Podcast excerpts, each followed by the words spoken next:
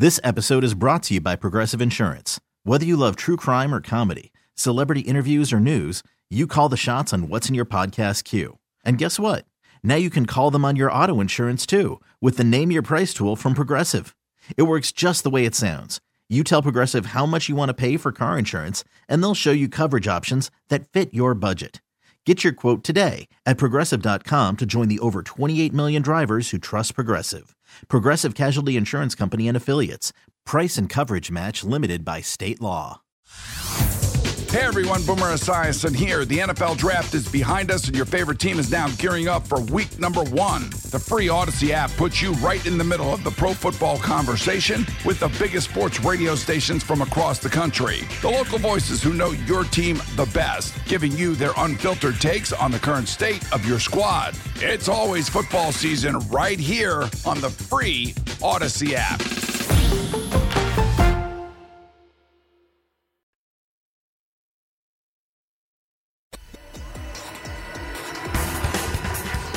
Welcome to Speed City with John Massengill, Bob Barsha, and Jonathan Green. It's the fastest hour on the radio, Speed City. Good evening, gearheads. Welcome to your Sunday night with Speed City. Two-wheel gearheads. Yeah, we got some two-wheel talk tonight. We're going to talk a little MotoGP, but we are going to talk some Formula One as well. This is John Massengill sitting across from my friend Jonathan Green. Mr. Green, how are you, sir? Very well, very well. Looking forward to the boys being back in town. And in fact, in celebration, we're going down to NASA yet again. 10 years of MotoGP. Isn't that crazy? Yeah, and it's also been a really interesting era because we're kind of starting a new era, post-Rossi. Post-Rossi and post-Marquez, possibly. Well, and if you think about it, we were at the start of the phenomena that is Marc Marquez and now his brother, Alex, who was pole last time. In that time period, Marc Marquez got his first victory at Austin, as did Sam Lowes in Moto 2. Yep. So, they both return, I hope, because Marquez has been out, injured. So has everybody else, by the looks of things. And... so we're hoping that we'll get as many riders as we can, certainly on the MotoGP grid. I think it was down to 17 in Argentina. Sheesh. Well, we also have an expert. We got Vito from Ducati Austin. Perfect time. They're celebrating. Yeah.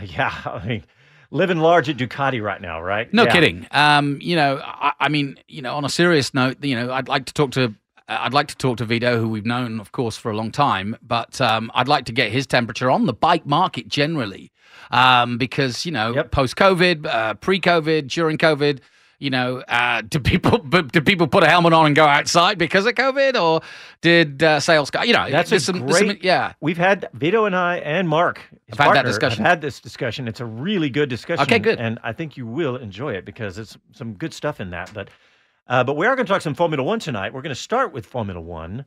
And somebody asked me, why is Formula One taking the summer break so early? I said, not. I said, they're not. They're taking a spring break early.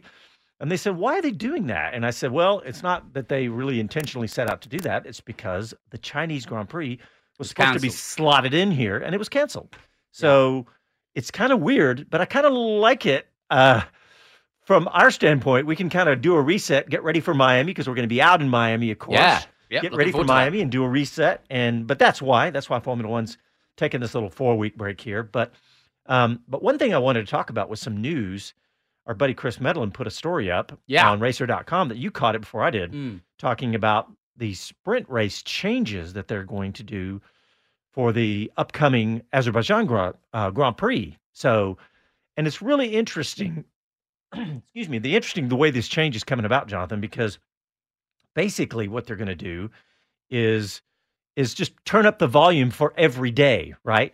Because they're going to have the qualifying on Friday. It'll be, and that qualifying will be for the Sunday Grand Prix. But on Saturday, instead of having a practice, they're going to have the qualifying for the sprint race later that day. So in other words, Friday means something, Saturday means something, and Sunday means something. So they're just making sure that every single day has a lot of relevance. Yeah, and I think in theory, it could be good. It could be really good because of exactly that that reason. I mean, you know, in some of the articles I was reading, it's like you don't show up to a soccer game on a Wednesday for training, do you? Yeah. You know, you just show up for the match on Sunday. And I do believe modern motorsport is going that way. In Trans Am, we don't even bring the cameras in until Saturday morning. And that's not a, you know, that's just a cost-saving exercise. But I don't think people, you know, people want to see Friday's practice or, you know. So, yeah. You know, it's interesting if you're doing the commentary, of course. And you could, you know, and I think in the future you could be in a situation, if we were money-saving, where you could get a drone and a couple of cameras and cover a free practice, for example, yeah, and not employ 22 cameramen. But then again, you know, generally speaking, with a circus like MotoGP or Formula One, those guys are there anyway. So it'll be a balance between that. But in terms of format for Formula One, I think it's a good idea. Because like you say, there'll be relevance and things to tune in. And if you have a steady weather pattern, i.e. it's perfect, it's the same weather conditions each and every day, then think about qualifying on Saturday morning compared to Friday afternoon, let's say, or Friday and Saturday in similar temperatures. What could you learn from that? Mm-hmm. I also heard that the qualifying for the sprint race would be like the most you could get in Q3 would be one lap. Mm, yeah. Yeah. So that makes it more intense because any mistakes, therefore, you know, you miss corner. So what about the argument that I've heard, the one that's kind of popped up the most I've heard, is that it kind of removes some of the glamour from the actual Grand Prix, you know, the big Sunday event? I don't think so. I don't think so. I really don't. You know, there's less points available. It's a shorter race. I do worry about, you know, we've been trying to cut costs for ages. And I mean, you know, sprint race by in its you know definition means you're going hell bent for leather quickly at a shorter distance of time. So are you taking more risks? Yeah, good question. And therefore, is there going to be more damage and crashes? This is going to be really relevant to our conversation with Vito because we're seeing lots of that in MotoGP right now because they went to a sprint race format too. Correct. And I have more of a problem with MotoGP, not through crashes, but through injuries. Yeah. Because they have something like, well, they've got their biggest season ever, MotoGP, 23 races. But I don't know how it works out and how many sprint races exactly, but I think it's something like 42 races in all this season. Now, if your body, like Marc Marquez, you know, and you're prone to doing the odd craziness while collecting world championships, you know, the odds are against you being injury-free for a season. So yeah, they could shoot themselves in the foot, whereas Formula One, very, very, very rarely do you get any form of injury from a crash in Formula One. Thank you, Dutch Wood. Yeah. But, you know, so it's a different sport, but, you know, I'm not so sure about the sprint format, but all of motorsport, and, you know, this is what NASCAR learned from COVID. They cut it down and said, hey, just show up and qualify, or not even qualify, race, just race. And I like that because you're talking to your spotter and your engineer, and that first pit stop is the first time you adjust the car in NASCAR. So there'll be a touch of that in Formula One because. And when the conditions change, it's like, okay, you're at Monza, Friday race, sprint race, went well, you know, but it's raining on Saturday. Yeah. Did you see what Frederick Vasseur, Ferrari boss, said about the sprint races? He said, for once, I think all the teams were aligned. It's not very often that's the case. So we had to jump on it. He said the format is more dynamic and you can discuss about doing it so late, as in before the race, before at the end of the day, I think we're all aligned to have a push for it. In other words, every team, I think it was a unanimous vote to move, it was. Which was stunning, right? That all 10 teams vote on anything and agree on anything. But am I right in saying, because I asked about this, because I read that Medellin story, it's just the sprint races of which there are 6, including Kota, right? That's right. So, that's right. Okay. And I think it's not officially ratified yet, I think, it's pending ratification. Yeah, and you know what I like about that? On a non-sprint race weekend, we'll get the vibe, and the fans will get the vibe for whether they prefer one format or the other. Yeah, I think this is a great way to do this. Let's sprinkle it in, see how it goes. And, I mean, this is the second year we've been doing this. So, but this new change, hopefully they'll ratify it and we'll do it all six races this year. We'll see how. You know the Achilles heel and all this for Formula One, though. What's that? The one guy they can't convince is the current world champion and the most exciting racer in Formula One, who has been quite outspoken about his hate of the DNA of Formula One being changed by all this. And frankly, yes. Did you hear Verstappen? What he said about he's looking at the producer. Did you hear what Verstappen said about the restart? Actually, about all starts in Formula One right now. He said, everyone is so aggressive on lap one because they all know that's the only chance they have. Yeah. We all know that. Mm-hmm. But I just thought it was pretty stunning that Max, you know how most Formula One drivers are not going to say that stuff. But he does. Max just said, yeah, it's the only chance you've got. I also think they have arrived with just a stinger of a car that I don't think even they believe how good it is. We don't know how good that car is yet. No. That's my opinion. I think they're holding their powder. God forbid they both qualify first and second for a change. Yeah, exactly. That would be, yeah. Well, we got plenty more to come about Formula One, and we will see how all that works out. But yeah, and it'd be good tonight to also talk about the comparisons between the two sports, because they are the top two motorsports in the world, and they have very different, fortunes at the moment. And obviously, Formula One is on a huge high at the moment, and during Rossi's 10 years, let's say, or at the height of Rossi's powers.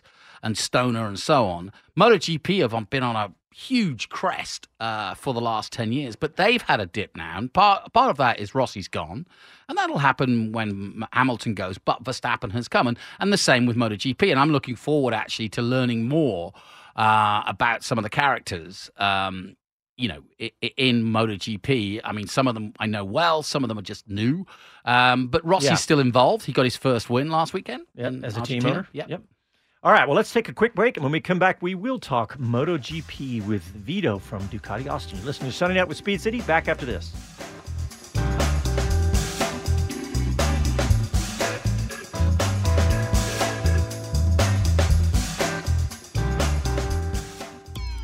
As a rider, you know what you like. The power, the feel, the ride. When it comes to gear, you know what keeps you safe. Ducati Austin provides riders with the finest in day and easy leathers, the best the market offers. Visit Ducati Austin on Breaker Lane just east of I-35 and throw your leg over the most iconic sports bike ever built, Ducati. Even take it for a test ride or see what's been described as art on wheels from MV Agusta. You know what you like. See it at Ducati Austin, online at DucatiAustin.com. Winding Road Racing is your first and best choice for all the essentials for a great weekend at the track. We're racers, and we love helping racers. With a full selection of racing gear in stock, get geared up with all the safety equipment needed to meet all the latest Snell, FIA, and SFI regulations. Outfit your car with a comprehensive lineup of racing necessities, and when you need to find a few more tents, turn to data acquisition systems from AIM Sports, V-Box, and others. Austin-based with shops in California, Georgia, and Kentucky, the source for all your racing needs. Winding Road Racing, windingroadracing.com. Call from mom. Answer it. Call silenced. Instacart knows nothing gets between you and the game. That's why they make ordering from your couch easy. Stock up today and get all your groceries for the week delivered in as fast as 30 minutes without missing a minute of the game. You have 47 new voicemails. Download the app to get free delivery on your first 3 orders while supplies last. Minimum $10 per order. Additional terms apply. Hey everyone, Boomer Esiason here. The NFL Draft is behind us and your favorite team is now gearing up for week 1. The free Odyssey app puts you right in the middle of the pro football conversation with the biggest sports radio stations from across the country. The local voices who know your team the best, giving you their unfiltered takes on the current state of your squad. It's always football season right here on the free Odyssey app.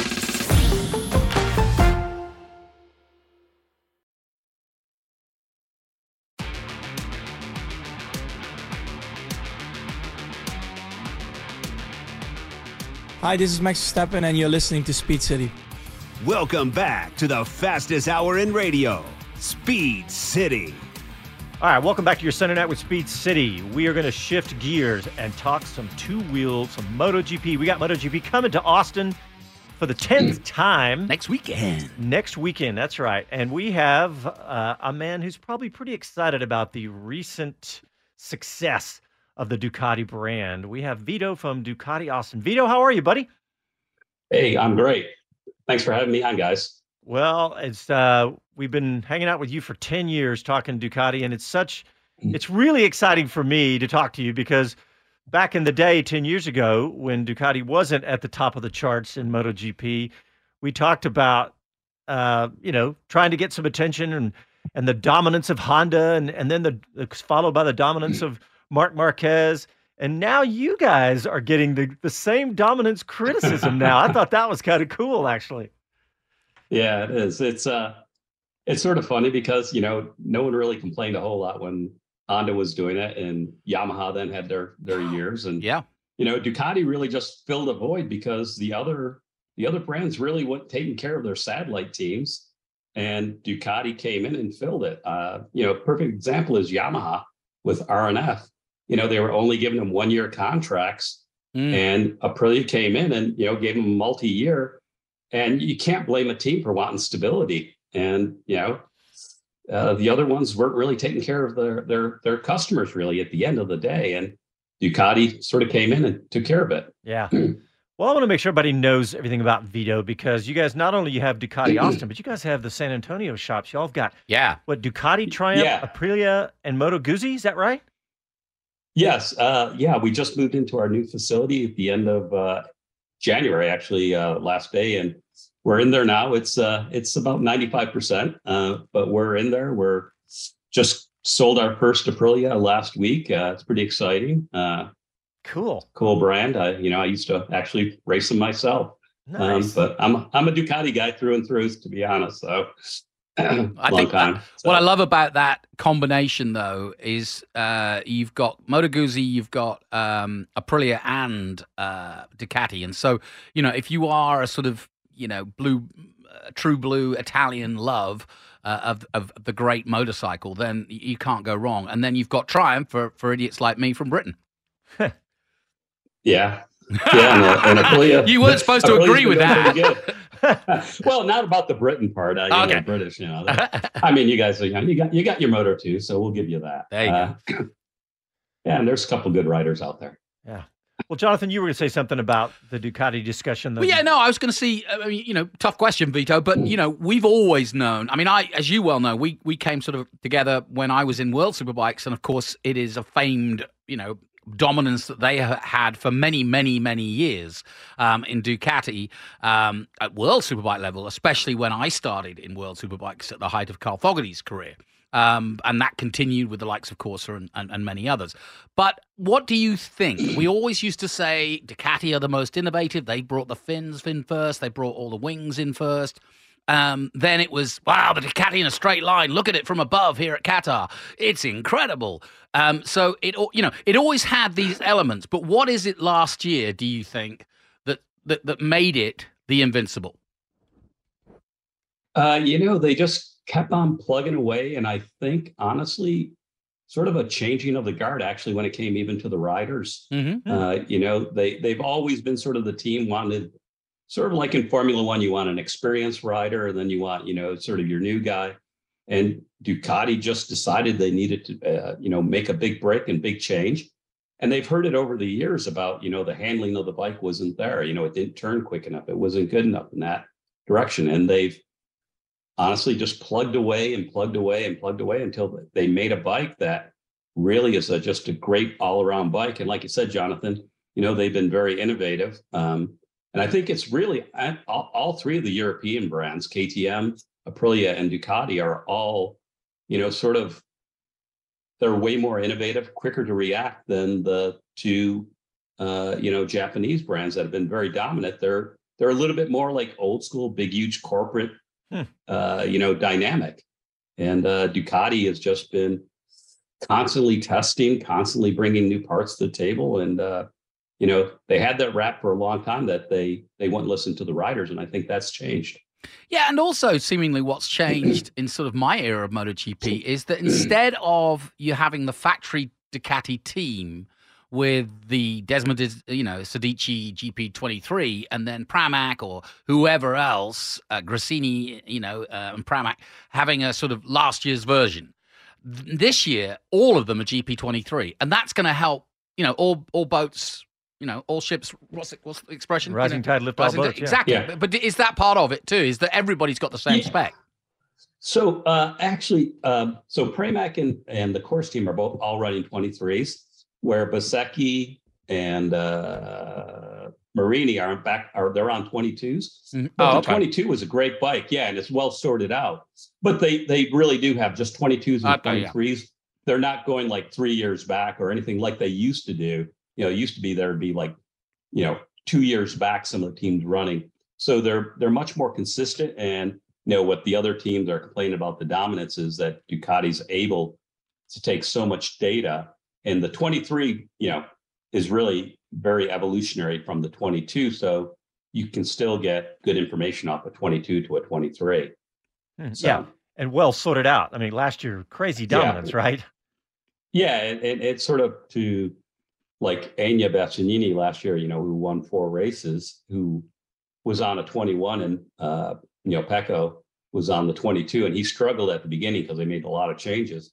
So, that I think is helping Bezzecchi and Marini, in these first few races. I also think that from a management point of view, having Paolo Ciabatti, and also Davide Tardozzi, who effectively between them were responsible for the last domination of Ducati and World Superbikes.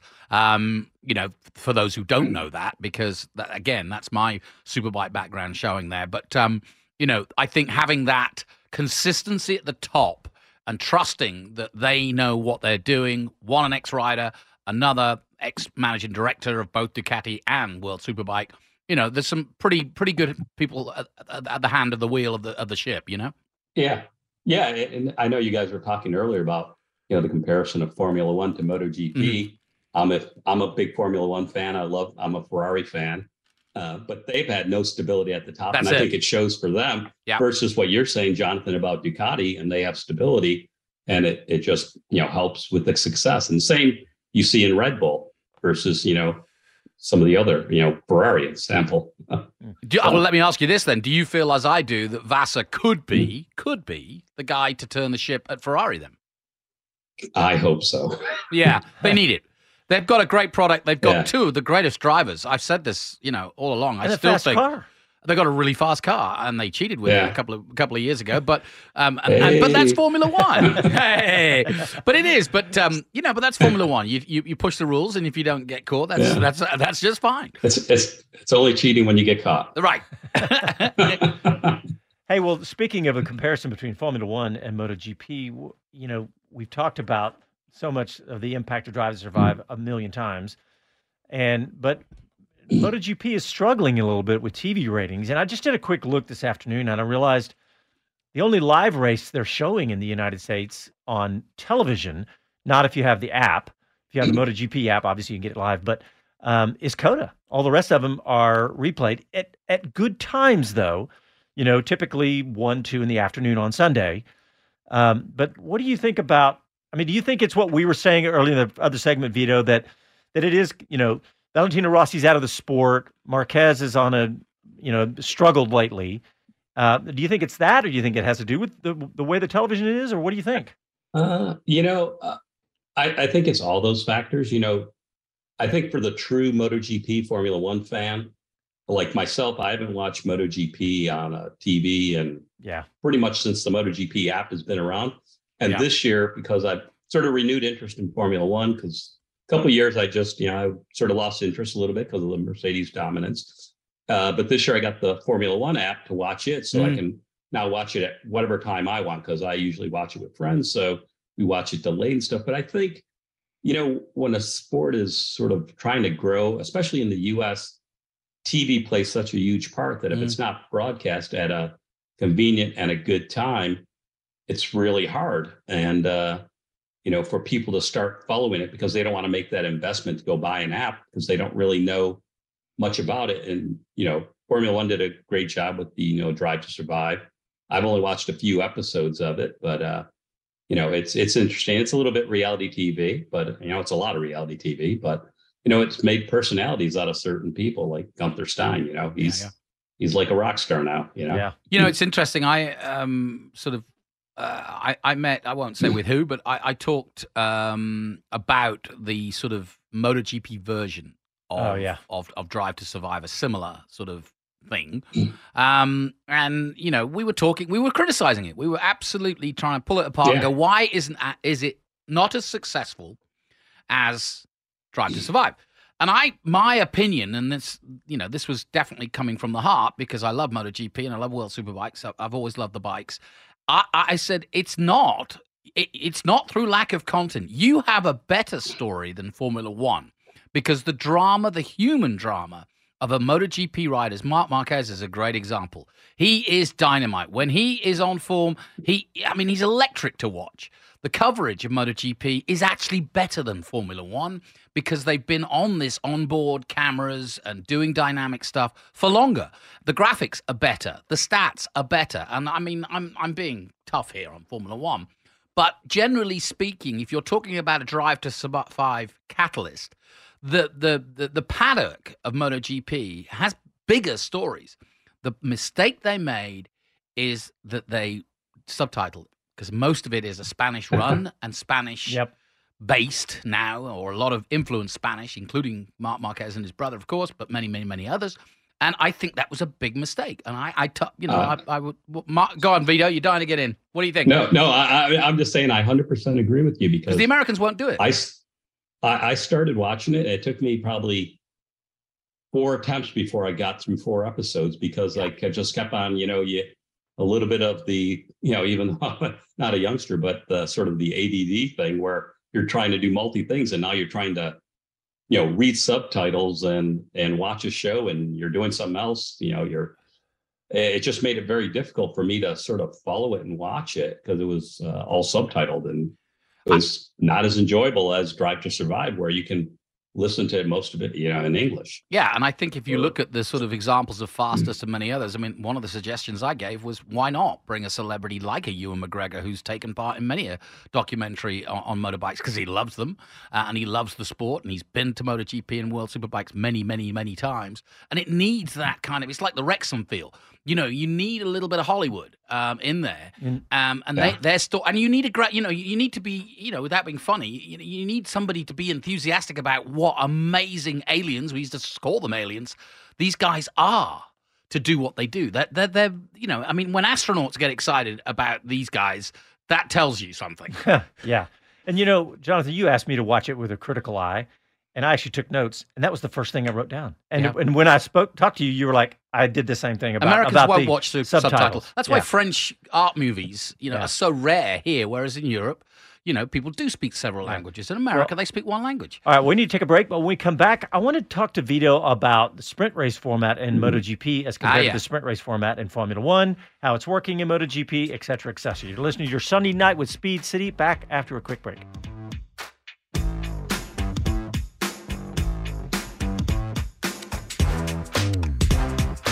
Hey guys, we are very excited to welcome our new sponsor, Altstadt Brewery, to Speed City. These guys make a fantastic beer, and I'm going to let Jonathan talk about it, but I'm going to tell you about it.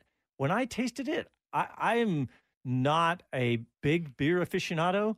I like a nice cold beer, but I'm always worried about a craft beer or a new beer that it's going to have a funky taste, especially aftertaste. This beer was fantastic. I have absolutely no qualms at all that this is my new favorite beer. But Jonathan, you know why, what makes it so special, the water and the recipe? Well, yeah, I mean, these guys have done their research and do it right. And they've even imported the right water to do it right. I mean, I tell you, this Altstadt beer, fantastic. And I'm, you know, most Europeans are snobs about their beer. And I'm definitely one of those because... You're definitely a snob? Yes, okay. About my beer. Okay. Because there's no question, carbonation has always been my issue here in the States. It's overcarbonated. And our lagers, our pilsners and lagers in Europe, especially German ones, are not that heavily carbonated. And that's a key thing. And that's the first thing that hit me was just how well they've done the beer. It's based out of Fredericksburg. It's got a great tie-in because obviously Fredericksburg, a German town, and now they've got a Texas-German beer, and it's cracking. Yeah, and the facility out there, it's amazing. They've really done it right. It's really fantastic. So check it out. You can get it at all the local HEBs and everything else, right? Yep. It's all around Texas. You can get it. They sell it in on the shelf there as a Texas beer. But I'll tell you what, you're right back in Germany when you drink it. And it's Altstadt Beer, A-L-T-S-T-A-D-T, beer.com. Altstadt Beer, A-L-T-S-T-A-D-T, beer.com.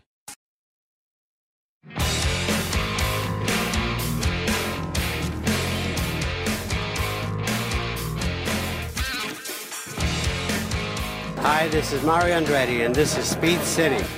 Welcome back to the fastest hour in radio, Speed City. All right, we're talking MotoGP tonight because we got MotoGP coming back to Coda this coming weekend. And we have Vito from Ducati Austin and Ducati Triumph Aprilia Moto Guzzi from San Antonio. But when we went to break, Vito, I said I wanted to ask you about how the sprint race format was working out in MotoGP and compare that to Formula One now that you're watching both of those. I think MotoGP, it's going to be, for the fan, it's great. There's more racing. There's more action on Saturday. I would think from the rider's perspective and seeing the follow-up from the first few races, they only had 18 to 22 people out there.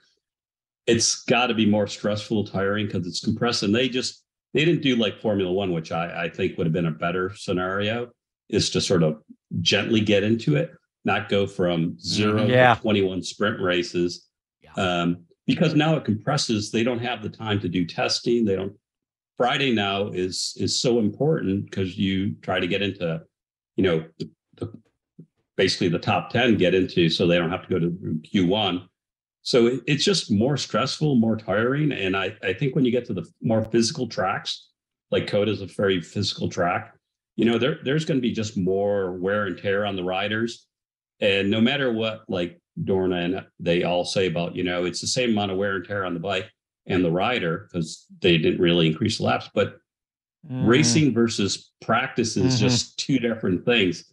I mean, even when I was just doing club racing, we're in CMRA. Practice is way different than racing. It's just a whole different level of focus, concentration, and you're more worn out from riding, 8 laps in a sprint race than 30 minutes of practice. Yeah. Because you're 100% on. Yeah. So yeah. I think they should have sort of waded into it a little bit more than just went 21 races. And, we'll see how the year goes, how it shakes out with the riders. I'll go even stronger and say I think they've shot themselves in the foot here. I understand that everybody wants to see a race. I'd love to see a race on a Saturday. And I think Formula One versus MotoGP is very different here. Because knowing the mentality and having known Kevin Schwantz, who will be with me next weekend again, and Colin Edwards and all of these guys and got to know them, they are willing to lay their body on the line come race day. Yeah. Whatever the race is. And I mean, it could be a moped for all they care, but that's their headset, right? But they do it so well that they come away with, like Marc Marquez, few times when they actually get hurt. Valentino Rossi is a good example. He managed to do that longevity because he broke his leg once. I think that was about the biggest major incident he had, and there are other incidents where there's freak incidents like Simoncelli's, which Valentino and Colin actually were involved in, and things can go wrong. But the point is, if you tell them that they're racing Saturday, they're going to give you the 110% to a man. Every one of them does that, and that's my fear: is that if you do that 42 times in a year. And I think that's how many races in total, because not everyone's got a sprint race. Okay. Gosh, the chances of you ending up, we've already got Espargaro out for probably a while and a couple of others. Now Marc Marquez should be the king of Coda, but he's coming back from an injury again. He missed out on, so Marquez's career that shined so brightly could continue to be rattled with an early retirement at the age of 30 because he just can't do it anymore. Heck of an impact, by the way. Yeah. That crash at Marquez, he rammed into the back of, who was it? Who was it, Vito? Do you remember?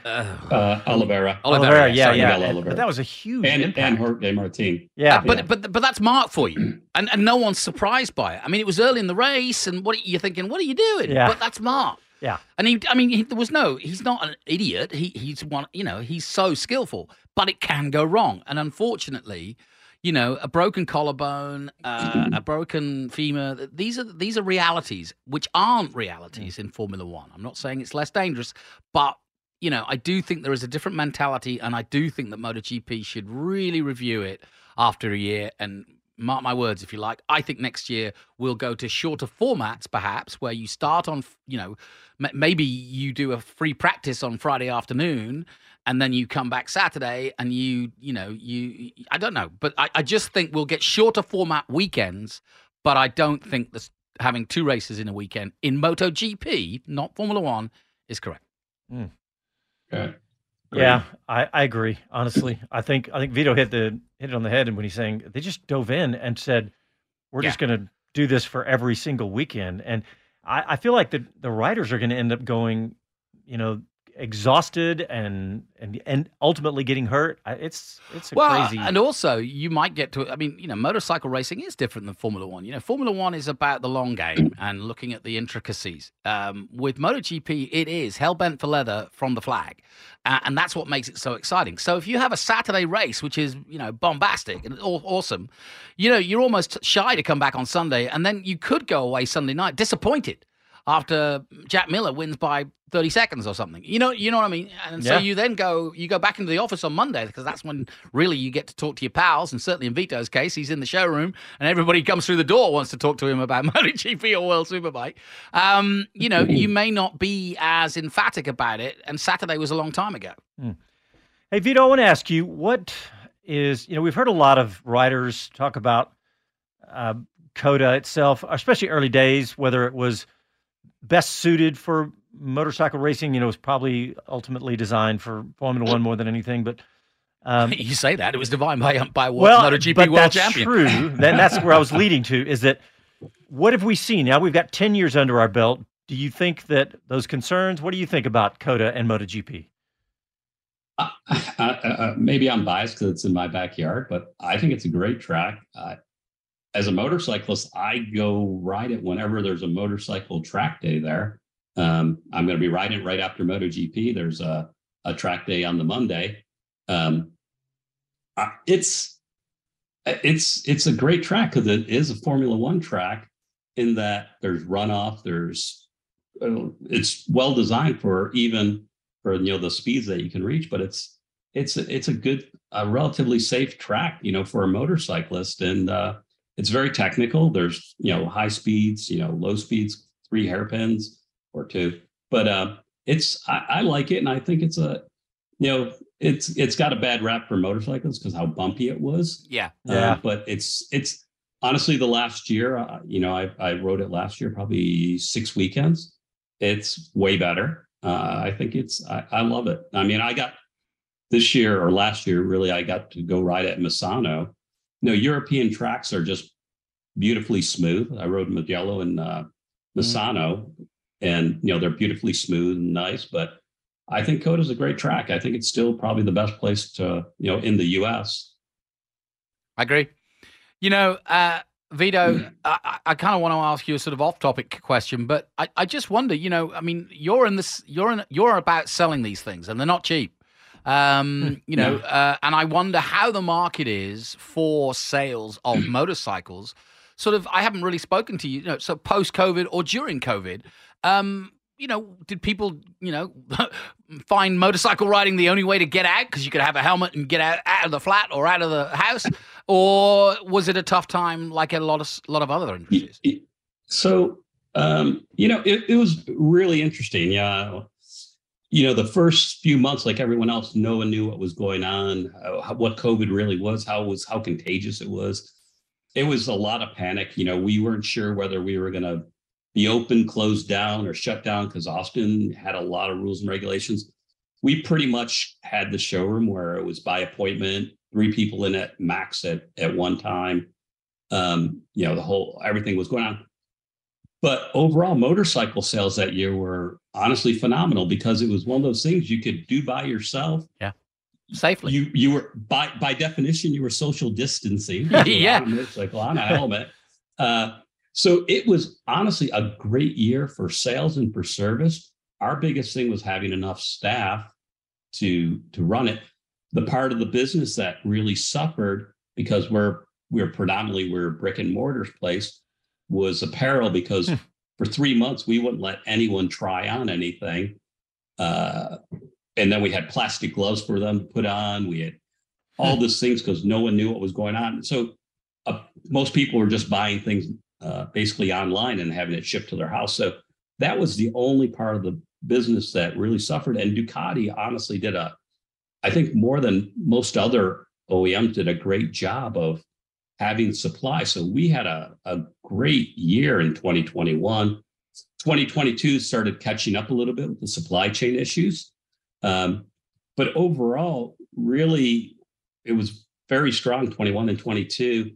23 now, there's other factors, and you know, the whole banking, some of the banking crisis and people's concern about the economy that has sort of slowed things down. But we just had a very good March, and you know, a little bit of concern, of course. But I think overall, it's the brands that we carry are very strong brands. They're in particular Ducati. It's a little less subject to some of the economic stuff. Mm-hmm. That's more of a premium thing. It's sort of like, not necessarily, I wish it was like Porsche, but it's similar in that nature. Mm-hmm. The people that are going to buy them are probably still going to buy them. I want to argue with something you said, Jonathan. You said they're expensive. They're expensive compared to Hondas and Yamahas, but they're way cheap compared to a Porsche or other toy. I mean, let's be honest. The Foster. 20, exactly. 25 grand will buy you a really nice Ducati, and in today's, car market. It's a fair point. Yeah, it's a fair point. I mean, what is the average Ducati? About 20, low 20s? Now, yeah, the average probably works out closer to 20 because the superbikes now are a V4S, which honestly, we don't have any on the showroom because the demand for those are only pre-sold, and those are a little over 30,000. Yeah. Yeah. And there's nothing more fun than walking out to your garage and seeing a shiny Ducati. I mean, that is thrills per second. There's no question. I mean, every stop. Yeah, I've taken a few of Vito's bikes out, and I'd go around Austin praying for the lights to stop so I could have another start. I remember one of the first bikes I ever rode from Ducati Austin was a Street Fighter, and that basically is, it's a superbike. Yeah. I mean, and it's darn fast, but it was known as the Street Fighter. And that thing, I mean, every time you take off from a green light, by the time you get across the road, by the time you get across the next section, you're in hog heaven. Hey, Vito, I know when you came on during the break, you said you were feeling a little under the weather a little bit. But because you said that you're a Formula One fan now, I really want to keep you for the final segment. Can you do it?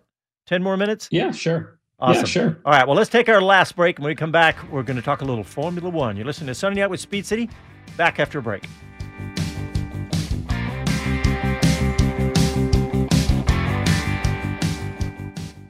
Motivation USA, catering to the sport bike enthusiast looking for truly unique parts and accessories. Stand out from the crowd. Motivation is the exclusive North American distributor for SC Project MotoGP inspired exhausts and the largest Rizoma retailer in the United States. Get the best parts from around the world at the best prices with fast shipping and a knowledgeable staff ready to help. Shop online 24/7 at motivationusa.com. That's motivationusa.com. If you want to know where the path to Formula One and Indy begins, it's 3 simple letters. VRD. VRD Racing of Atlanta, Georgia are dedicated to nurturing young, single-seater drivers on their quest to the pinnacle of motorsport, having just wrapped up the team's championship title in 2021 in the F4 US Championship. They also have programs in FR Americas, the all-new USF Juniors, and the Road to Indy. VRD is the perfect environment for success. To join the team, drop them a DM on Instagram at velocity_RD.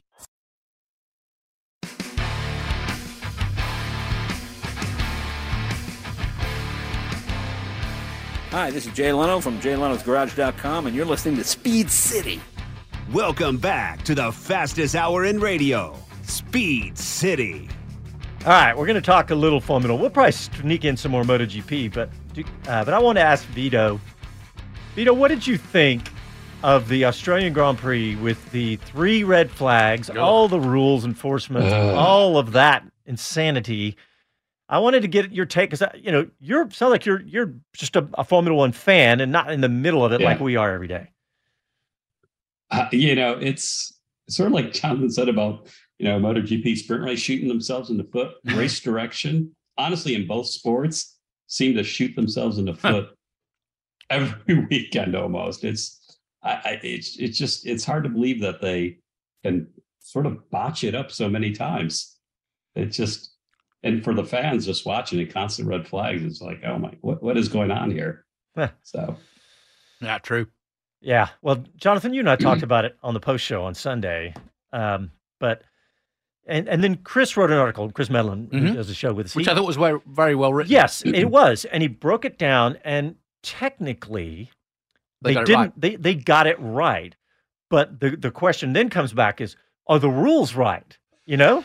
Yeah, I think that's the point. Is that at 3 o'clock in the morning, as you would be, we felt let down, and we vented, and we said this is no good, and it's not a good look for the sport. Not a good look for the sport. It's growing in America, and you're killing it, and all this sort of stuff. Very, very negative. And I got home. I woke up the next morning and was kind of worried that I went too far in my kind of like sort of vitriol.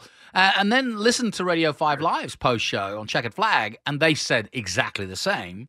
Now the guys at Sky took a very different tack. They were very positive. And, of course, they've got more analysis and more people to analysis. And they're also working with Formula One very closely. They're on site. So yeah, and they're not going to bite the hand that feeds them. But at the same time, it was a more kind of, this happened. And as Medlin, in his article, if you want to read it, it's on racer.com, said, to be honest, the stewards actually made all of the right decisions. It's just a shame that it was a great qualifying, a great start, and then a bad end. Mm-hmm. Yeah. Yeah, I just think we need to make sure we have the rules. First of all, we need consistency, which I think we saw an example of that. They did follow all the rules because that was the big complaint about after Abu Dhabi 21 is consistency. But I think we need to make sure we get the rules right, because go ahead, Vito. Yeah. No, I was just going to say, it's Formula One. There's just almost too many rules and too much structure. I agree. Like the first race with Ocon, then Alonso, about their tire being just outside that box. And so they changed it by like 20 centimeters. I mean, if you're sitting in that car, I've sat in an Indy car once, you can't see where those front wheels are. And to penalize them, then to make them go back and then have the whole thing 5 seconds turn into 10 seconds, then turn into, I don't know, then a day later, who won the race. It's just craziness. They need to sort of, where it's not really impacting the race or what's going on, is sort of not throw the flag. It's sort of like in football, sometimes you just don't throw the flag. Let them play in basketball. Yeah. Yeah. And I actually think that both MotoGP, look, all these sports, because of the globalization of sport. And I think social media is playing a huge part in that because we're all in this together. Yeah. Hence the times are changing and all the rest of it, and social media is moving it forward because we're all discussing it. I really do think that they could all take a line from NFL, which is as much as possible, unless it is really, really dubious, you need a voice of God to a certain extent. But you know what I mean? You need a race director to come on across both the broadcast and the paddock and pit area and the fans who are there and say, upon resumption, we will do the following. Mm-hmm. Just like in the NFL, there's like a head ref. I forgot the title, but he comes on. It's hard to do. Don't get me wrong, but but what I found annoying, and especially in Formula One, and I've experienced it myself in bike racing, is instead of the journalists having to scrabble around taking pieces of information from the likes of Tardozzi, who's just heard it and doesn't want to say too much because it could be tactically, interpreted differently from another team if they see Tardozzi's doing this or we're going to do that. What I'm getting at is that if everybody knows, and that's fans and commentators included, what you're about to watch and why, then we wouldn't have this problem. Mm. Well, it's going to be interesting to see how all this stuff plays out. So we'll keep on top of all that. But Vito, I put something in here in my show document talking about the MotoGP chief, Carmelo Ezpeleta, talking about F1's popularity boom can help MotoGP. What do you think? That's the what Jonathan was saying a little bit earlier about the rising tide in all boats and et cetera. What do you think? You think F1's popularity can help MotoGP? I don't know. You know, I've been, we talked about COTA, you know, it's been 10 years and I've been to Formula One since it started. I've been to MotoGP since I started. And it's such a drastically different vibe and different crowd and everything at the events. And I mean, I grew up before motorcycle racing as a Formula One fan, but I enjoy MotoGP now much more. But I don't see as much crossover as they would like. And, you know, you had also mentioned something about, you know, MotoGP bringing in the NBA boss, Dan, was it Rossomondo? Yeah. And I think MotoGP is sort of struggling and trying to like, oh, Formula One did this, let's try that. Yep. You know, sort of with the sprints and sort of with the, you know, their version of the show on, you know, I think it's on Amazon Prime. Yeah. But they need to sort of cut their own path. I think just the two crowds and two different, they're just motorcycling, no matter how much we love it or everything like that. It's still a very much of a niche because motorcycling is much more of a niche thing in the US than it is maybe in the rest of the world. And everyone, pretty much most places have a car, but do they have a motorcycle? So they really need to cut their own path and see what works and, you know, try to grow it organically versus, you know, I don't think they're going to grow from the coattails of Formula One. I'm glad you put that because I was thinking that's they're reacting to everything the Formula One does and just saying, oh, it's working for them, it's going to work for us. No, and it's a very different animal, isn't it? It's just I don't see that it's a very different culture, to be honest. Yeah, very much. Well, you know, there's a simplicity to bike racing too, and if you've ever ridden a motorcycle, it's not the same as if you've driven a Honda Civic. Then you know exactly what's going on in the Red Bull car because it's got a Honda engine too. No, you don't. Whereas if you ever throw your leg over, I mean, even a 50cc motorcycle, you soon get to grips with how. Oh my gosh, I'm on two pieces of tiny rubber here, and I need to balance well, and therefore your admiration for the guys that do it at their level. I mean, they are aliens. I mean, you know, I've been very, very honoured to have been around some of these guys, and I do sit occasionally and at a table with a beer in my hand with one of them and go, gosh, you know, it's this. You know, I don't often get, you know, starstruck, but those guys are special. Yeah, and they do put their life in their hands. Oh, it's amazing! And look at the safety of Formula One cars now. I mean, it's crazy that we just don't, like you said earlier, we just don't see the injuries. So. By the way, I and Vito will back me up on this. I don't know. Well, I know very few MotoGP or World Superbike riders who drive on the road or ride on the road or have a license even to ride a motorcycle. Really? It's just it's just one of those things. They go, I'm not going on the road. It's dangerous out there. Yeah. It's true. I want to talk COTA and MotoGP again because we touched on it. Was this? I think it was either before we went live, Jonathan. I'm talking about Marc Marquez, but we touched on it. It's his 10th year anniversary. Yeah, his 10th anniversary of him joining the Premier Class MotoGP, and the actual 10th anniversary is this weekend here at COTA. And it's the anniversary of his first win, because I think it was either his second or his third race in the Premier Class. Well, he became the youngest ever winner. Yep. He beat Freddie Spencer. And won here. Yeah, I remember that. I do remember that well. I remember right where I was standing when he crossed that finish line. I do, and it was a great picture. It's on the wall in COTA, yeah. I mean, it's been an amazing ride watching, no pun intended, watching Marc Marquez, hasn't it, Vito? Yeah, he's an amazing rider. Is he going to come and join you at Ducati? I mean, you know, he seems to be a bit I mean, there's chat of him going to KTM possibly. I mean, what's going on? Well, I don't recall. I think it was either Paolo Ciabatti. I'm pretty sure it was Paolo, not Davide Tardozzi, but saying that sort of the time has passed now for Marquez or Marc Marquez at Ducati because now they have their whole young True. So group of riders between, even Bagnaia to Marini to Bezzecchi to Enea, and then, probably some people that'll be coming up from Moto 2, Moto 3. Yeah. I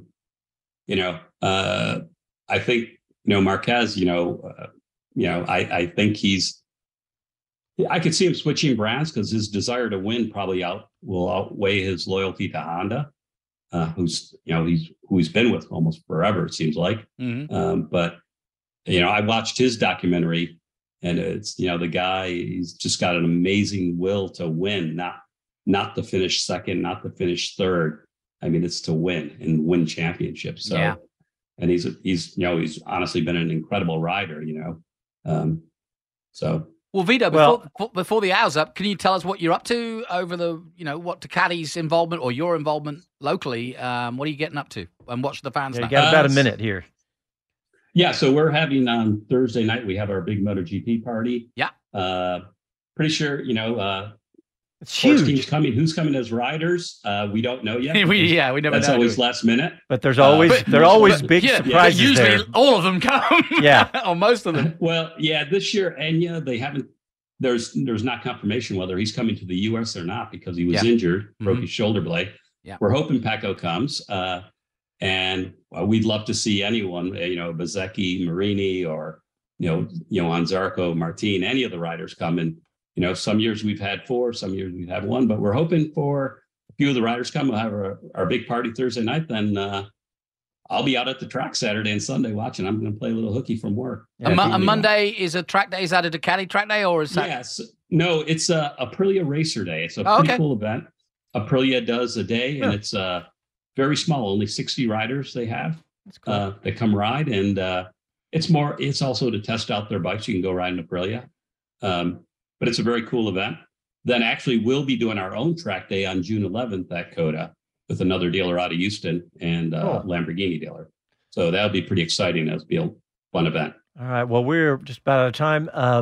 We'll be there Thursday night. Jonathan, will you helping him out on the microphones? Yeah. Why not? And, and of course we will be on the microphones. Jonathan and Kevin Schwantz be doing most of the race, sessions out there. And I'll try Joe Roberts has promised to come in at some point and talk to us. Good, because we're going to need some expertise when Kevin's out there. Yeah, Vito, come on by the booth. Yeah.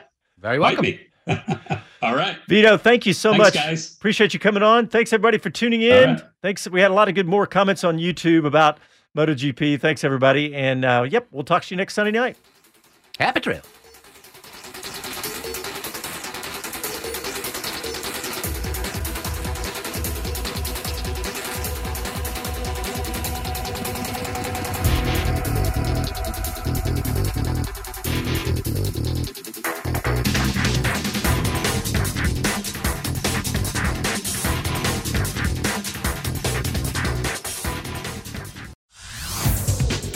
Boomer Esiason here. The NFL Draft is behind us, and your favorite team is now gearing up for week 1. The free Odyssey app puts you right in the middle of the pro football conversation with the biggest sports radio stations from across the country. The local voices who know your team the best, giving you their unfiltered takes on the current state of your squad. It's always football season right here on the free Odyssey app.